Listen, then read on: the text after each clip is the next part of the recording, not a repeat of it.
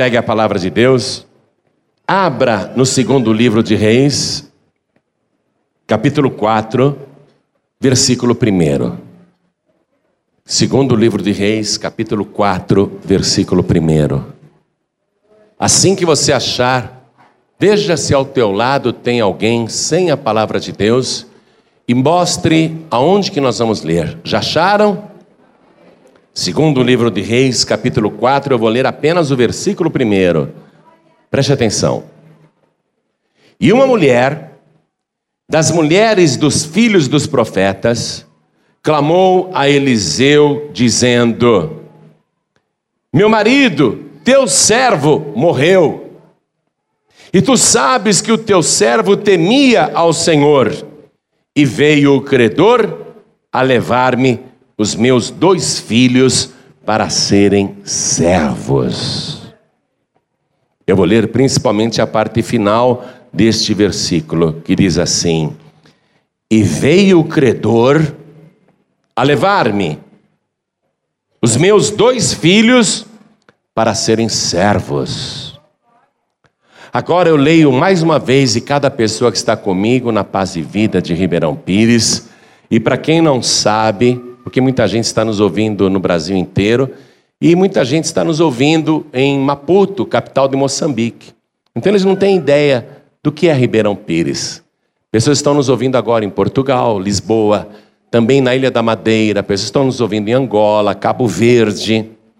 Nós estamos sendo ouvidos agora em muitos lugares e eu quero explicar para as pessoas que estão nos escutando pela rádio que Ribeirão Pires é uma cidade muito bonita, charmosa, com clima serrano, clima de montanha. É um lugar muito bom, inclusive para a saúde, e faz parte da Grande São Paulo. É um pouquinho longe para quem vem de São Paulo, mas faz parte da Grande São Paulo. Então estou aqui em Ribeirão Pires. Eu quero perguntar se você crê na palavra de Deus que nós lemos aqui. Quem de Ribeirão Pires crê nessa palavra? Agora eu vou ler de novo esta parte final do versículo. E cada pessoa que está comigo aqui na sede da Paz e Vida de Ribeirão Pires repete em seguida, só essa parte final. Aqui, ó. Vamos lá. E veio o credor, bem alto, e veio o credor, a levar-me levar os meus dois filhos, meus dois filhos para serem servos. Para serem servos. Atenção, a palavra servos aí significa escravos. Vamos ler de novo, substituindo a palavra servos para escravos. Vamos lá? E veio o credor, veio o credor a levar-me levar os meus dois filhos, meus dois filhos para, serem para serem escravos. escravos. Terrível, não? Já pensou uma mulher cujo marido faleceu? E ele era uma bênção. A vida espiritual dele era maravilhosa. O marido dela era super temente a Deus, só que descuidou da parte material e financeira da sua vida. E quando ele morreu, os credores foram para cima da viúva para receber o que o falecido devia. No Brasil também é assim. Quando alguém morre, o pai ou a mãe sobra para os herdeiros. Os herdeiros não herdam só propriedades de dinheiros, né? Ou bens do falecido. Os herdeiros herdam também as dívidas. E foi isso que aconteceu aqui. Esta mulher herdou as dívidas do marido e, como não tinha condições de saldar o débito, os credores pegaram tudo que ela tinha em casa e agora querem levar os dois filhos para serem escravos. E nesta época havia escravidão. Aliás, na Bíblia inteira, tanto no Antigo como no Novo Testamento, há escravidão humana. Na época de Jesus, também havia escravidão humana. Então você vê que a situação é terrível. Agora eu pergunto para você que está aqui comigo: quem crê na palavra de Deus? Levante a sua mão. Você crê nesta palavra? Você acha que essa viúva está tranquila ou desesperada? Ela está desesperada. Ela procurou o homem de Deus porque ela não tem dinheiro, ela não tem saída, ela é uma mão vazia, não tem nada. Ela está desesperada. Você crê nesta palavra? Então vamos dar para esta palavra a melhor salva de palmas que Ribeirão Pires e região já deu para a palavra de Deus. Mas tem que ser a melhor salva de palmas. E enquanto você aplaude, abra tua boca e diga: Glória ao teu nome, Senhor. Diga alto: Glória, glória, glória ao teu nome, Senhor. Aplaude mais ainda e glorifica mais ainda. Você que está nos ouvindo através da rádio, em qualquer lugar do Brasil ou do exterior, glorifique a Deus conosco. Da glória, glória, glória. Você que está em trânsito, ouvindo na rua, no carro, no autocarro, no metrô, no ônibus, no metro, no comboio, glorifique a Deus conosco. Da glória, glória, glória.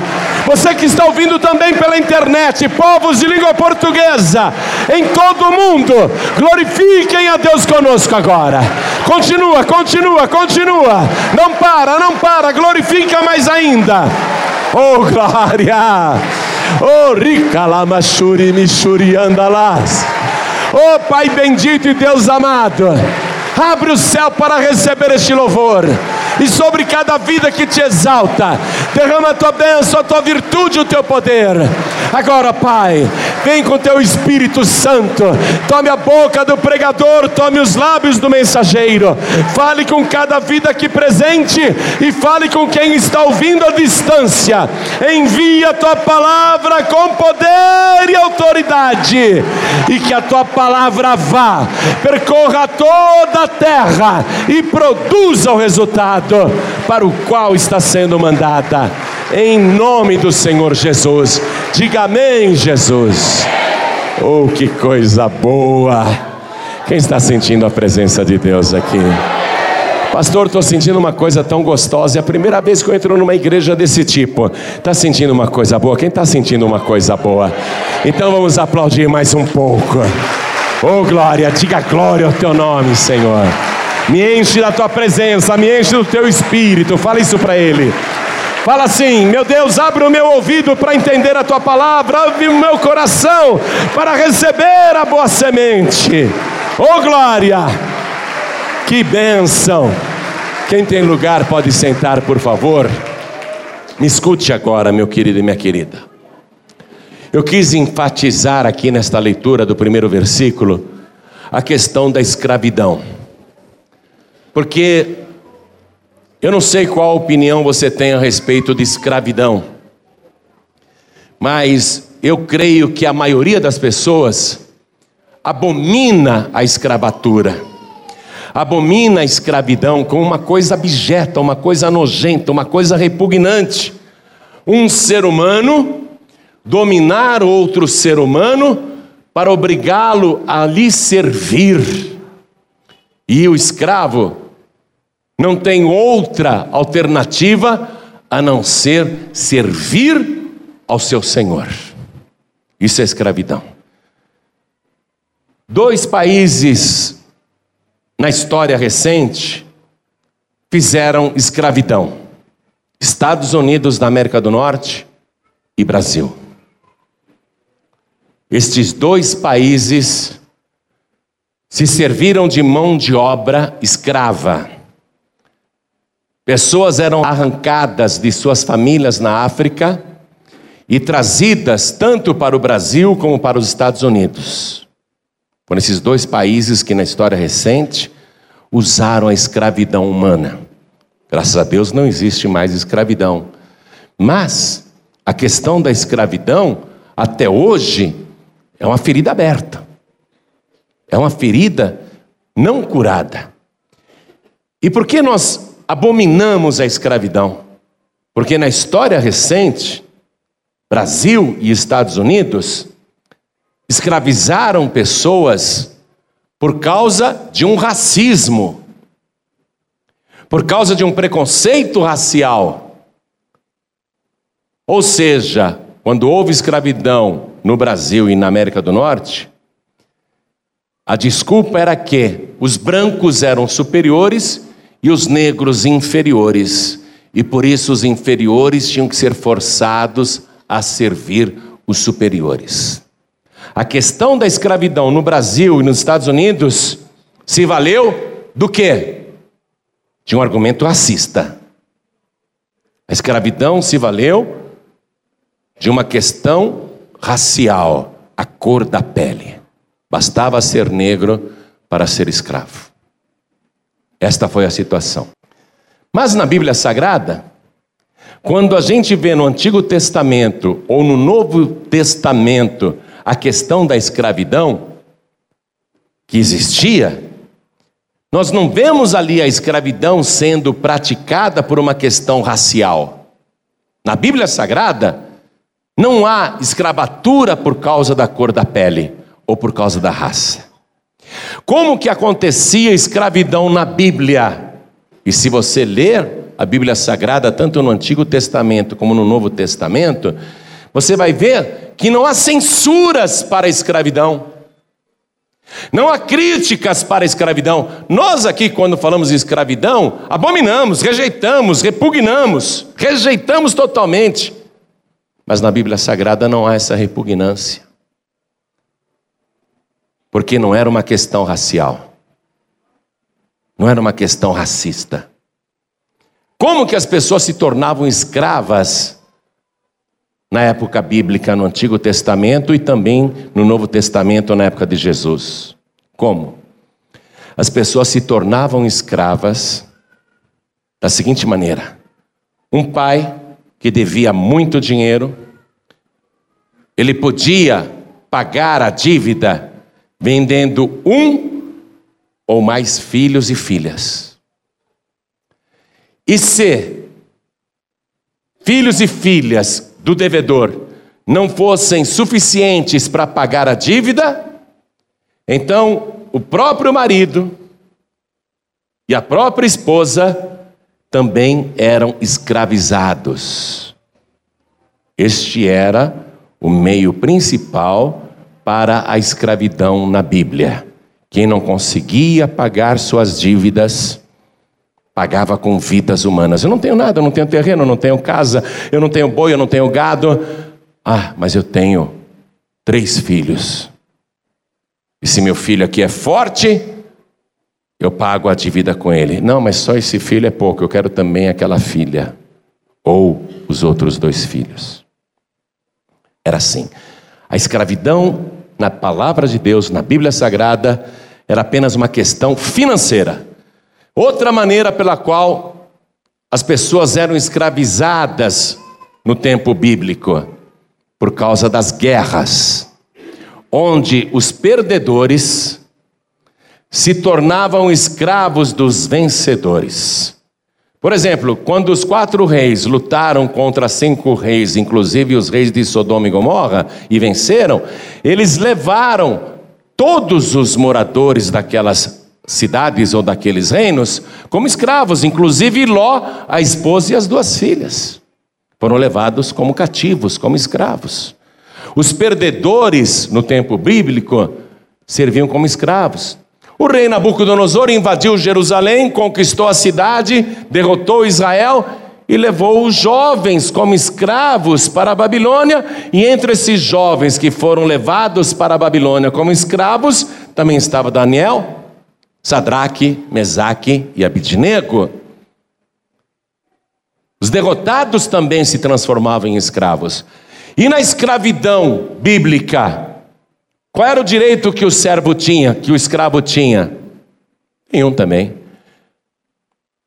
Se fosse uma escravidão por causa de guerra, os cativos ficavam ali aprisionados até que surgisse um libertador, como por exemplo o rei Ciro, ele libertou os cativos da Babilônia. Então eles puderam, inclusive, voltar para Israel, não é? Porque o escravo não conseguia se libertar sozinho, ele precisava de um libertador. E quando o escravo estava ali na servidão por causa de dívidas, quando terminava a sua escravidão? Quando ele pagasse todas as dívidas. Se ele pudesse pagar as dívidas, então ele liquidava o débito e estava livre. Ele não era escravo pelo resto da vida. Quem está compreendendo isso, levante a mão. Por isso que esta viúva foi procurar o homem de Deus. O meu marido morreu, deixou muitas dívidas, os credores querem levar os meus filhos para serem escravos. Aí o profeta diz para ela: O que, que eu hei de fazer por ti? Me diga o que é que você tem em casa. E a viúva diz: Tua serva não tem nada. Os credores levaram tudo. Não tenho mais nada. Eu só tenho meus dois filhos mesmo. A casa não é minha. Eu já perdi a casa. Tua serva não tem nada em casa. Mas nada. Aí a viúva diz: Ah, eu tenho uma botija de azeite, que é tão insignificante, que os credores, quando foram na minha casa e começaram a pegar meus móveis, minhas panelas, meus vasos, pegaram tudo. Quando eles pegaram as coisas, aquela botija de azeite era tão insignificante que eles deixaram para trás. Tua serva não tem nada, só uma botija de azeite que não vale nada. Ah, bom. Você tem uma botija de azeite? Ah, uma, uma botija que nem os credores quiseram. Ah, mas faz o seguinte: você não tem mais vaso em casa que levaram tudo? É, levaram tudo, não tem mais nada. Então manda os teus filhos na vizinhança pedirem vasos emprestados, muitos vasos vazios. E você entra no teu quarto, pega a botija de azeite. E tem azeite na botija? Ah, tem um pouquinho de azeite na botija. Então, manda os teus filhos pegarem os vasos vazios e trazerem para você no quarto. Entra no quarto, fecha a porta. Ó, o quarto dela não tinha nenhuma cama mais. Os credores levaram a cama. O quarto dela era um aposento vazio, não tinha nenhuma cadeira.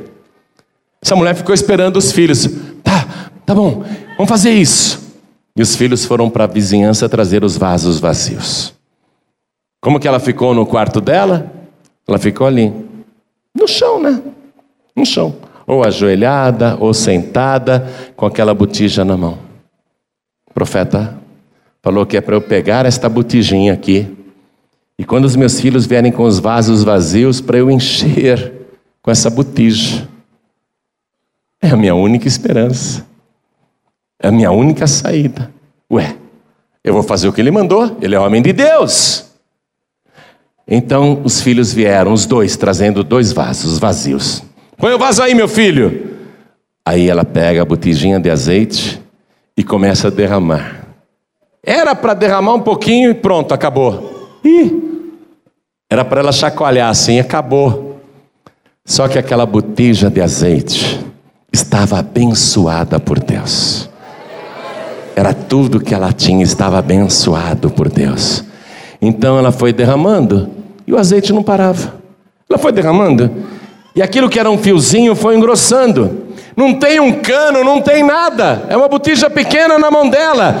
Mas ela vai despejando e de repente aquilo vira que nem uma bomba de gasolina. Sabe uma bomba de gasolina quando você para no posto que o cara aperta o gatilho assim da bomba e sai aquele monte de combustível? Aquela botija de azeite viveu um milagre na mão da mulher, porque ela creu, começou a despejar azeite em grande quantidade e foi despejando. Olha, está enchendo, está enchendo. Rápido, pega outro vaso, outro vaso. Mãe, mãe, está aqui. Então enche. Meu filho, vai, o que você está fazendo aí? Vai correndo, vai pegar mais vaso. Vai, enquanto eu encho essa outra, esse outro vaso aqui, vai pegar mais vaso. Aí ela encheu o segundo vaso, os filhos foram correndo, pegando os vasos na vizinhança, e ela foi enchendo vaso por vaso. Aquele quarto que não tinha nem uma cama, nem uma cadeira, nem um criado mudo, ficou cheio de vasos de azeite. Encheu de vasos, tudo vaso cheio. Meus filhos, tragam mais. Enquanto os filhos traziam os vasos, a botija continuava derramando azeite. Foi só quando os filhos disseram: Mãe, não tem mais vaso, que a botija parou de dar azeite. Entenda o milagre. Talvez você não tenha nada, mas você tem que ter pelo menos duas coisas: fé e obediência. Acreditar no homem de Deus, mas não apenas acreditar, porque até o diabo acredita, mas obedecer e fazer. Você tem que aprender isso. Começar a viver pela fé. Não ficar questionando, raciocinando, porque a fé é inexplicável e o milagre também. O milagre acontece a partir do momento que você acredita. Pastor, como é que está a sua vida, a minha vida, a nossa vida? Cada um tem uma medida na sua própria vida, uma medida de fé, não é? Eu tenho uma medida de fé, você tem outra medida de fé, cada pessoa aqui tem uma medida de fé. Mas Jesus disse que nenhum de nós precisa de uma fé grande. Talvez você ache que a minha fé é grande. Talvez você ache que a tua fé é pequena. Mas Jesus não exige uma fé grande de você. Ele disse que uma fé pequenininha, ó, um pouquinho maior que a cabeça de um alfinete, é suficiente para dizer ao monte: sai daí e vai para o mar. E Jesus disse que se você falar isto sem duvidar no teu coração, mas crer que se fará aquilo que diz, tudo o que disser será feito. A fé não precisa ser grande, pode ser pequenininha, mas tem que existir. Então eu sei que todos aqui têm fé. Eu sei que todos aqui têm fé. Está precisando do socorro de Deus? Não sabe o que fazer da sua vida? Pastor, eu estou vazio, vazio, vazio. Vazio nada. A botija de azeite tinha um restinho de óleo. Você pode achar que está vazio, mas eu sei que dentro de você tem a unção do Espírito Santo de Deus. Você pode achar que é pouco, mas eu te digo que é suficiente. Como é que a tua botija transborda? Como é que você multiplica o teu azeite? Se trouxer vasos vazios. A palavra de Deus chama cada ser humano de vaso. Olha aqui, quer que a tua vida seja abençoada? Quem quer que a sua vida seja abençoada? Você tem que pegar vasos vazios na vizinhança. As pessoas estão vazias aí fora, vazias de Deus, vazias de bênçãos, vazias da presença do Espírito Santo. Aqui é o quarto. Traga o pessoal para cá. Traga os vasos vazios para cá. E a botija na tua mão vai render muita salvação para a honra e glória do Senhor Jesus. A botija na tua mão será bênção para você e para a tua família. Olha o que aconteceu aqui com o profeta, quando a mulher veio avisar: Profeta, funcionou! Não tem mais vaso na vizinhança. Todos os vasos vazios foram cheios. Aí o profeta disse: então o que? Vamos lá, para terminar aqui? Versículo 7. Então veio ela e o fez saber ao homem de Deus, e disse ele: Vai, vende o azeite e paga a tua dívida. Ó, paga a tua dívida. A pessoa era escravizada por quê? Por causa da dívida. Se a dívida for paga, haverá escravidão? Na época bíblica, não. Paga a tua dívida. E que mais? E tu e teus filhos vivei do resto. Vamos dar uma salva de palmas para a palavra de Deus. E tu e teus filhos vivei do restante. Sabe o que aconteceu aqui, amados? Hein? Sabe o que aconteceu? Deus supriu uma falta financeira. Quem aqui tem falta financeira? Quem está precisando de socorro financeiro? Tem gente que fala, ah, eu não queria pedir para Deus me ajudar na questão financeira, porque acho que Deus não gosta, né? Tem um monte de gente que sente vergonha de pedir ajuda de Deus para resolver problemas financeiros. Essa mulher não teve vergonha, não. Ó, Deus resolve problemas financeiros. Você está com dívidas? Está arriscado a perder tudo? Hoje ninguém vai ser vendido como escravo porque não paga dívida, não é? Só o marido que não paga a pensão da esposa que vai para a cadeia, isso vai mesmo.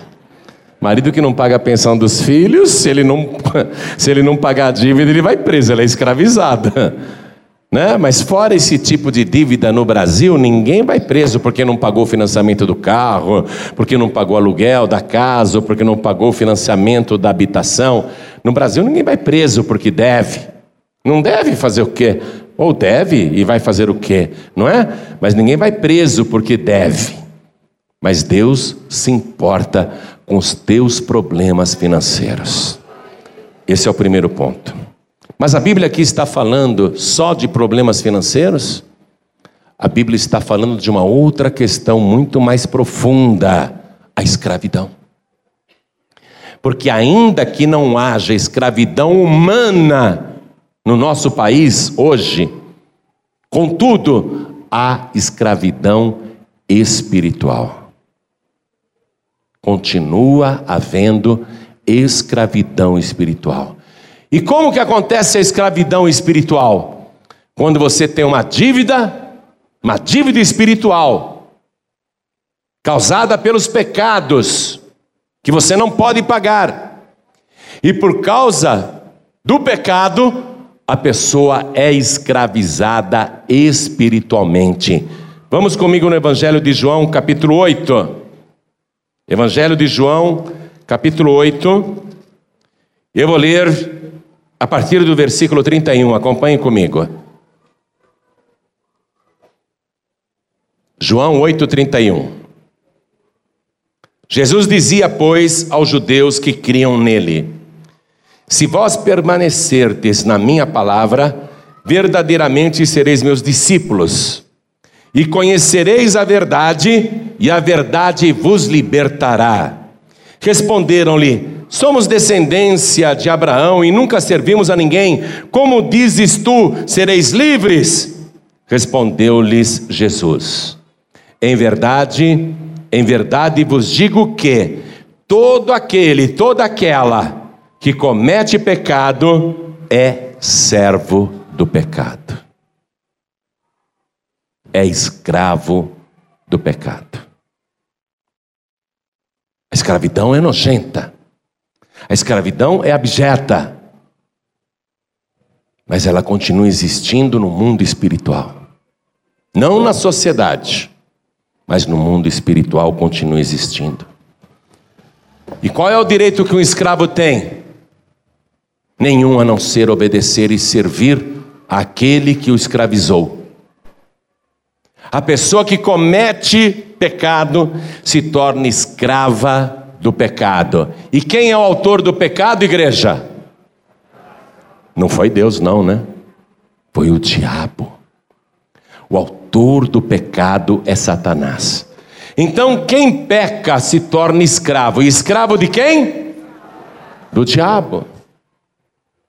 E o diabo quer o que para libertar o prisioneiro? Que a dívida seja paga. Se a dívida não for paga, a pessoa vai ficar escrava. Enquanto a dívida não se pagar, ela vai continuar escrava. Por isso que Jesus disse: só tem um que pode acabar com a tua escravidão. Vocês têm que conhecer esta verdade. Vocês têm que permanecer na minha palavra. Porque se o Filho vos libertar, verdadeiramente sereis livres. Só Jesus pode chegar e te libertar. E você pensa que ele te liberta dizendo: Eu vou dar uma surra no diabo. Diabo, larga esta pessoa, vou te dar uma surra. Não é assim, não tem que pagar a tua dívida.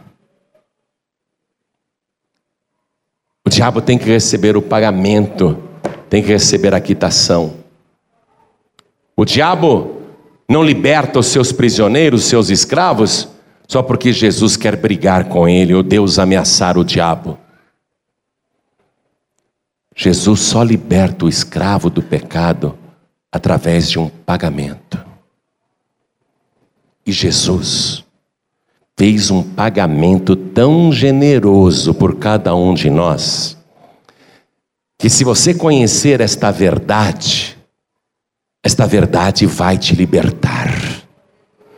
A tua dívida já foi paga pelo nosso Senhor e Salvador Jesus Cristo. Ele já pagou a tua dívida. Conhecereis esta verdade, e esta verdade vos libertará. Você tem que chegar para o diabo e dizer o seguinte: Satanás, eu não tenho como pagar a minha dívida, mas eu tomei conhecimento da verdade e que Jesus Cristo veio e pagou uma dívida que eu não podia pagar. Agora que eu conheço essa verdade, demônio, você não pode mais me manter escravizado no teu jugo. Você tem que me soltar. E é aí que o diabo tem que abrir mão de você. Conhecereis a verdade e a verdade vos libertará. Eu quero, para terminar a mensagem, ler com você no Evangelho de Mateus, capítulo 18, como é o reino dos céus. Evangelho de Mateus, capítulo 18. Quero que você entenda essa questão da escravidão espiritual. Quero que você conheça a verdade. Olha o que Jesus disse aqui a partir do versículo 23. Mateus 18, versículo 23. Preste atenção. Você tem que conhecer a verdade, preste atenção. Por isso, o reino dos céus pode comparar-se a um certo rei que quis fazer contas com seus servos. E começando a fazer contas, foi-lhe apresentado um que lhe devia 10 mil talentos.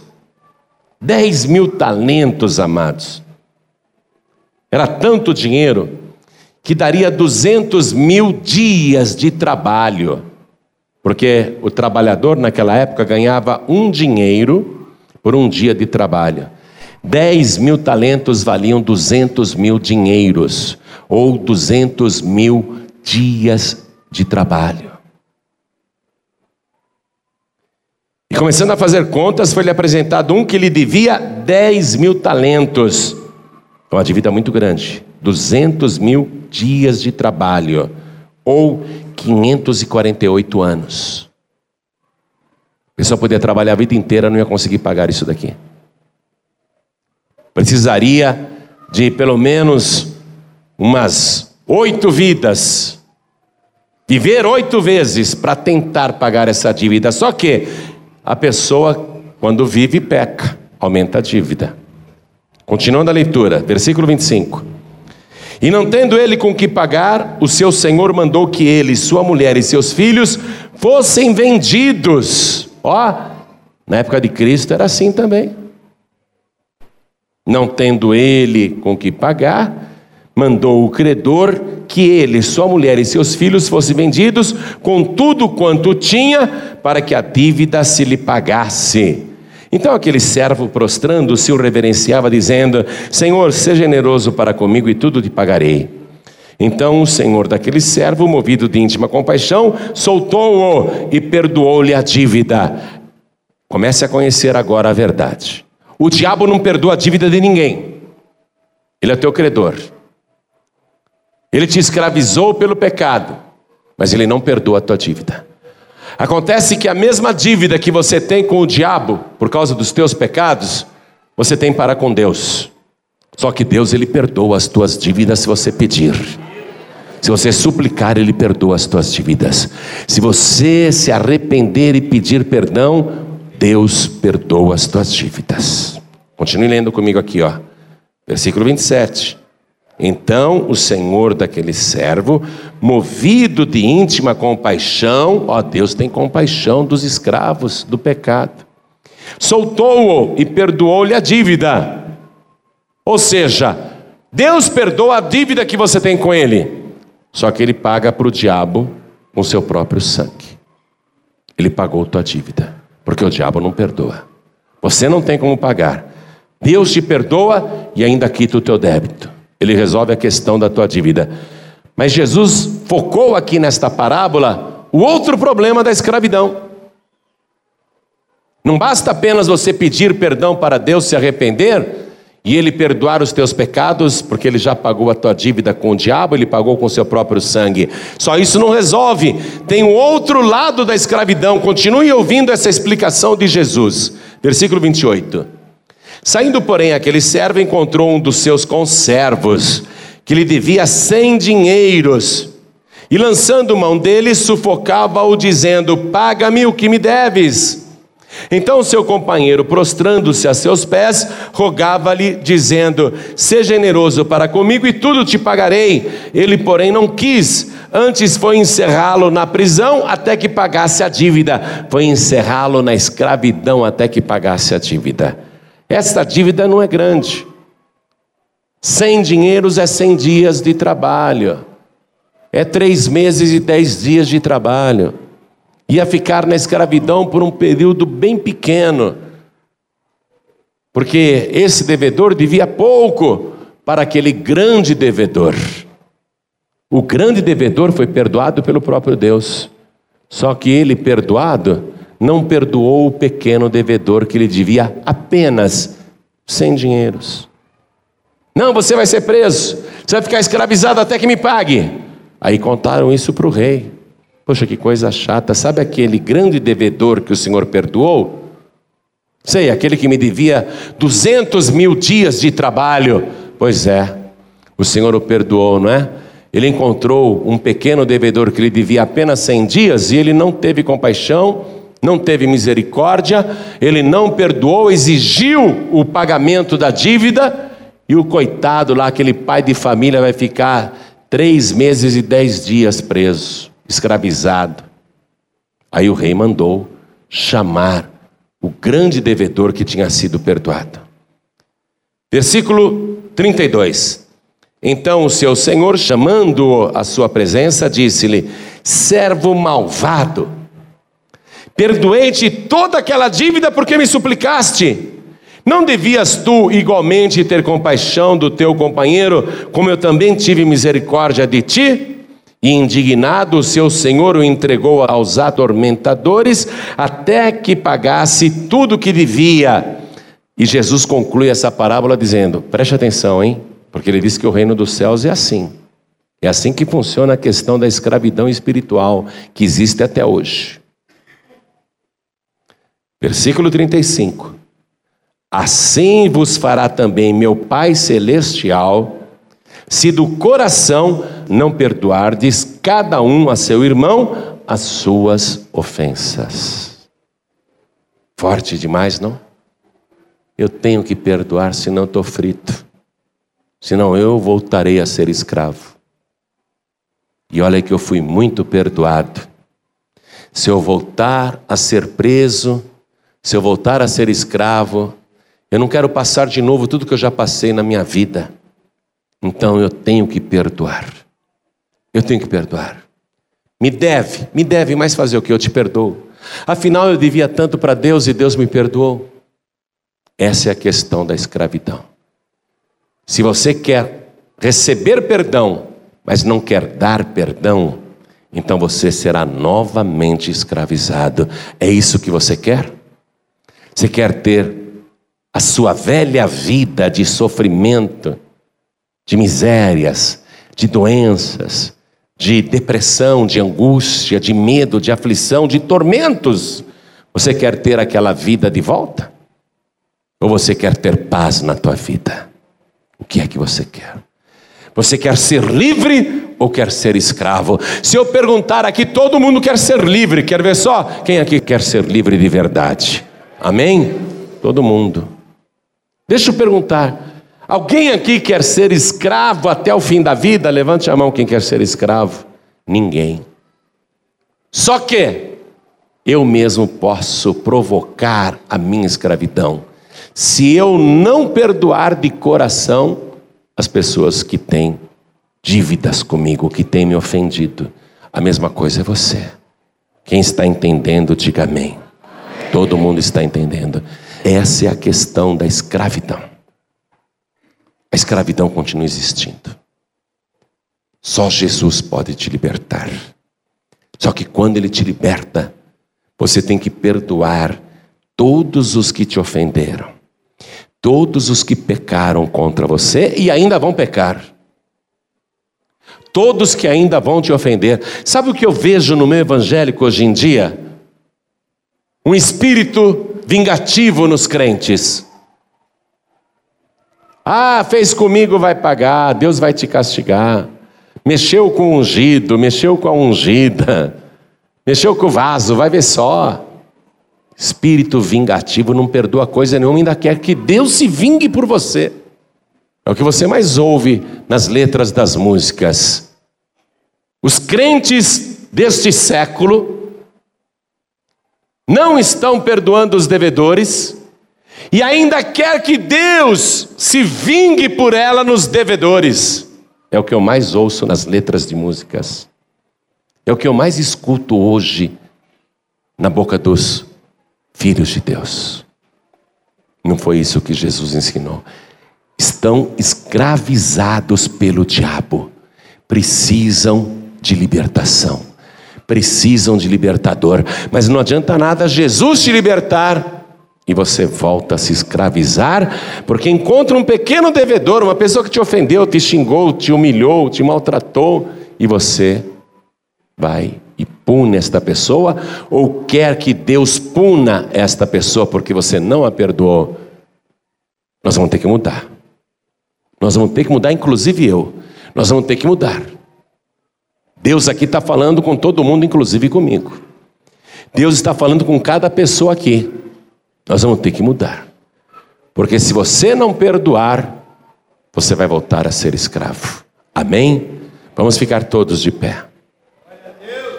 Primeira coisa, primeira coisa, você que tem pecados, que tem dívidas espirituais. Pastor, eu reconheço, eu sou um pecador, eu sou uma pecadora. Quando você reconhece que é um pecador, que é uma pecadora, você reconhece que é um devedor, uma devedora. Se você tem dívidas espirituais, você não consegue pagar esta dívida. Você não consegue com tuas boas obras, com teus atos de justiça, você não consegue eliminar o menor pecado da tua dívida. Você pode ser o melhor marido, o melhor filho, o melhor pai, a melhor mãe, a melhor filha. Você pode ser a pessoa que mais faz boas ações nesta cidade. Você pode ser a pessoa mais caridosa desta cidade e você não vai conseguir pagar um só pecado que você cometeu. Porque os teus pecados, a tua dívida espiritual, não é paga nem com ouro, nem com prata, mas com o precioso sangue de Jesus Cristo que foi vertido na cruz do Calvário. É o único pagamento que apaga a tua dívida espiritual. Só Ele, só Jesus. Por isso que ele disse: Se o Filho vos libertar, verdadeiramente sereis livres. Primeira coisa, vamos falar francamente agora. Eu não quero saber qual é o teu pecado, não me conte não. Não me conte, não quero saber. E ninguém aqui precisa saber qual é o teu pecado. Mas quem aqui reconhece que tem pecado? Levante a mão. Meu Deus, todo mundo. Todo mundo. Então todos nós estamos precisando de quem? De Jesus para perdoar o que? Os nossos pecados, as nossas dívidas espirituais. Ele perdoa, ele perdoa se você pedir, porque ele se move de compaixão. O Espírito de Deus se move para te perdoar. Ele te perdoa. Se você pedir perdão, ele perdoa. Quem aqui quer o perdão dos seus pecados? Levante as mãos. Se eu falar para vir para frente, vem todo mundo, então não adianta. Então o que, que nós vamos fazer agora, nessa primeira parte? Você pode se ajoelhar aí onde você está? Eu também vou me ajoelhar. Coloque a mão direita sobre o teu coração. E quem está ouvindo esta mensagem pela rádio, em qualquer lugar do Brasil ou nos países de língua portuguesa. Povos de língua portuguesa que estão ouvindo esta mensagem pela internet, nos computadores. Dá para você se ajoelhar agora? Ao lado do rádio, ao lado do computador, como nós estamos fazendo aqui em Ribeirão Pires? Então coloque a mão direita sobre o teu coração e ore assim comigo. Meu Deus e meu Pai, eu reconheci que tenho pecado, que eu tenho dívida e não tenho como pagar. Por isso, eu preciso de libertador. Eu preciso do teu resgate. Eu sei que o Senhor já pagou um alto preço pela minha dívida, e eu peço agora que o Senhor também, que pagou os meus pecados para o diabo, e por isso o demônio não tem mais o direito de reter a minha vida. Eu preciso que o Senhor perdoe agora a dívida que eu tenho com o Senhor porque contigo está o perdão. Perdoa os meus pecados, porque eu declaro que o Senhor Jesus é o meu único, suficiente, exclusivo e eterno Salvador para todos sempre. Amém. Agora fique de pé no teu lugar. Levante-se. Olha para mim. Toda a tua dívida foi perdoada agora. Olha bem para mim. Ele pagou a tua dívida. Amém? Você não deve mais nada para o diabo e não deve mais nada para Deus. Quem crê nisso, dê uma salva de palmas para Jesus. Fala, obrigado, Senhor, por ter pago a minha dívida. Eu não podia pagar e o Senhor pagou. Amém? Todo mundo aqui está sem pecado. Ah, mas tem a outra parte da escravidão. Qual é a outra parte da escravidão? Eu tenho que lembrar quem me deve,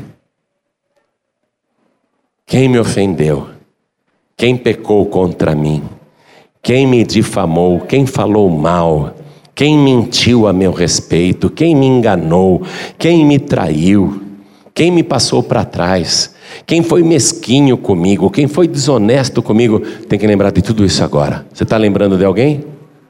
Está lembrando de alguém? Pastor, eu estou lembrando de vários. Pastor, eu estou lembrando de um monte agora. Então sai perdoando um por um agora. Agora, é agora mesmo. É agora mesmo. Sai perdoando um por um agora. Dá para perdoar esta pessoa que te deve?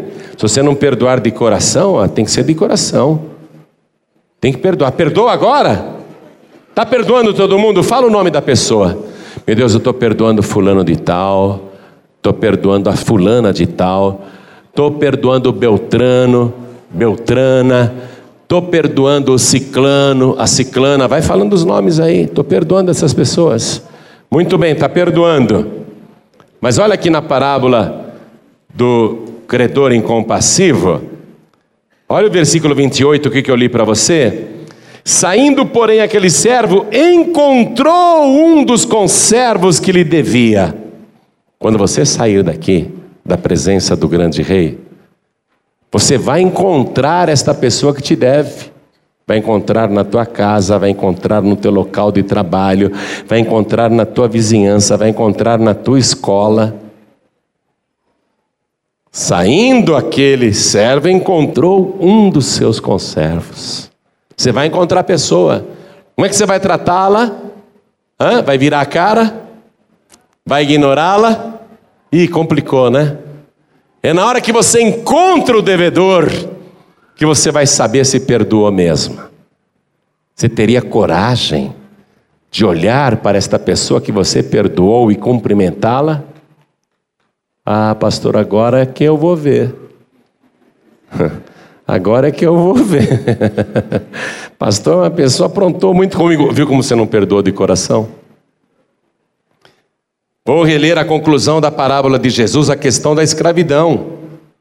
Assim vos fará também meu Pai Celestial, se do coração não perdoardes cada um a seu irmão as suas ofensas. E agora? Você quer ser livre ou quer ser escravo? Quem quer ser livre, levante a mão. Quem se sente livre, levante a mão.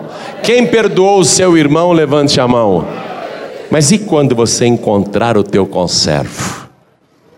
É aí que você vai ver se realmente perdoou de coração. Se você não perdoou de coração, tem que perdoar. Você não tem outra alternativa. Vai ter que falar com a pessoa. Vai ter que fazer de conta que ela não te fez nada. Vai ter que tratá-la bem e com amor. Quem consegue fazer isso em nome do Senhor? Vai fazer isso? Eu vou orar para Deus te fortalecer, porque essa parte é difícil. Eu confesso que essa parte é difícil. Tem pessoas que a gente gostaria que queimasse no inferno já. Mas nós vamos ter que desejar que ela vá para o céu com a gente. Ai, meu Deus do céu. Eu vou ter que falar com aquela pessoa e tratá-la com amor. Ai, meu Deus do céu. Essa parte é difícil demais. Ah, meu Deus, fecha os teus olhos. Meu Deus, que coisa difícil que o Senhor está pedindo para a gente fazer. Quer dizer, o Senhor não está pedindo, só está mostrando como funciona. Faz quem quer, é ou não é? E se eu não fizer, eu vou voltar a ser escravo. Se esta pessoa não fizer, ela vai voltar a ser presa pelo diabo. Ah, meu Deus. Dá para cada um de nós força para encontrar o inimigo, a inimiga, aquela pessoa que nos causou tantos males e conversar com ela, não com amor fingido, mas como se ela nunca tivesse feito nada para a gente. Abençoe agora cada pessoa que está comigo aqui na Paz e Vida de Ribeirão Pires, recebendo esta oração, e eu também me abençoe, meu Deus. Me dá um coração perdoador, me dá um coração que releva, que esquece, assim como também o Senhor se esquece dos nossos pecados. Dá para cada um de nós um coração que também se esquece do pecado que fizeram contra nós e um coração que deixa para lá. Um coração realmente perdoador. Faz isto agora, meu Deus, pelo teu Espírito Santo. Dá-nos graça e sabedoria para agir do jeito que o Senhor agiu, porque o Senhor não está exigindo da gente uma coisa que o Senhor mesmo não fez, porque apesar de ofendido por todos, maltratado por todos, escarnecido por todos, ultrajado por todos, humilhado por todos, o Senhor ainda disse: Perdoa-lhes, Pai, porque não sabem o que fazem. Ensina-nos a perdoar do jeito que o Senhor fez. Dá tua bênção agora para cada vida, para cada pessoa, porque nós queremos continuar livres, livres de verdade. O Senhor disse: Se vós permanecerdes na minha palavra, verdadeiramente sereis meus discípulos. Nós queremos ser discípulos verdadeiros, nós queremos permanecer na tua palavra e nós queremos ser livres de verdade. Em nome do Senhor Jesus, assim seja feito. Amém, Senhor. Diga amém, Jesus. E vamos dar uma grande salva de palmas para o nosso Deus. Você está se sentindo leve agora? Então dá glória a Deus e aplaude mais ainda ao Senhor. Oh glória, vai ser uma bênção. Oh glória, vai ser uma bênção. Glória a Deus. Você acabou de receber as boas novas do Evangelho através de João Ribe Palharim. Um oferecimento dos pregadores do telhado. Participe da reunião de Paz e Vida. Para informações, acesse pazevida.org.br. Paz e Vida, lugar de gente feliz e ungida.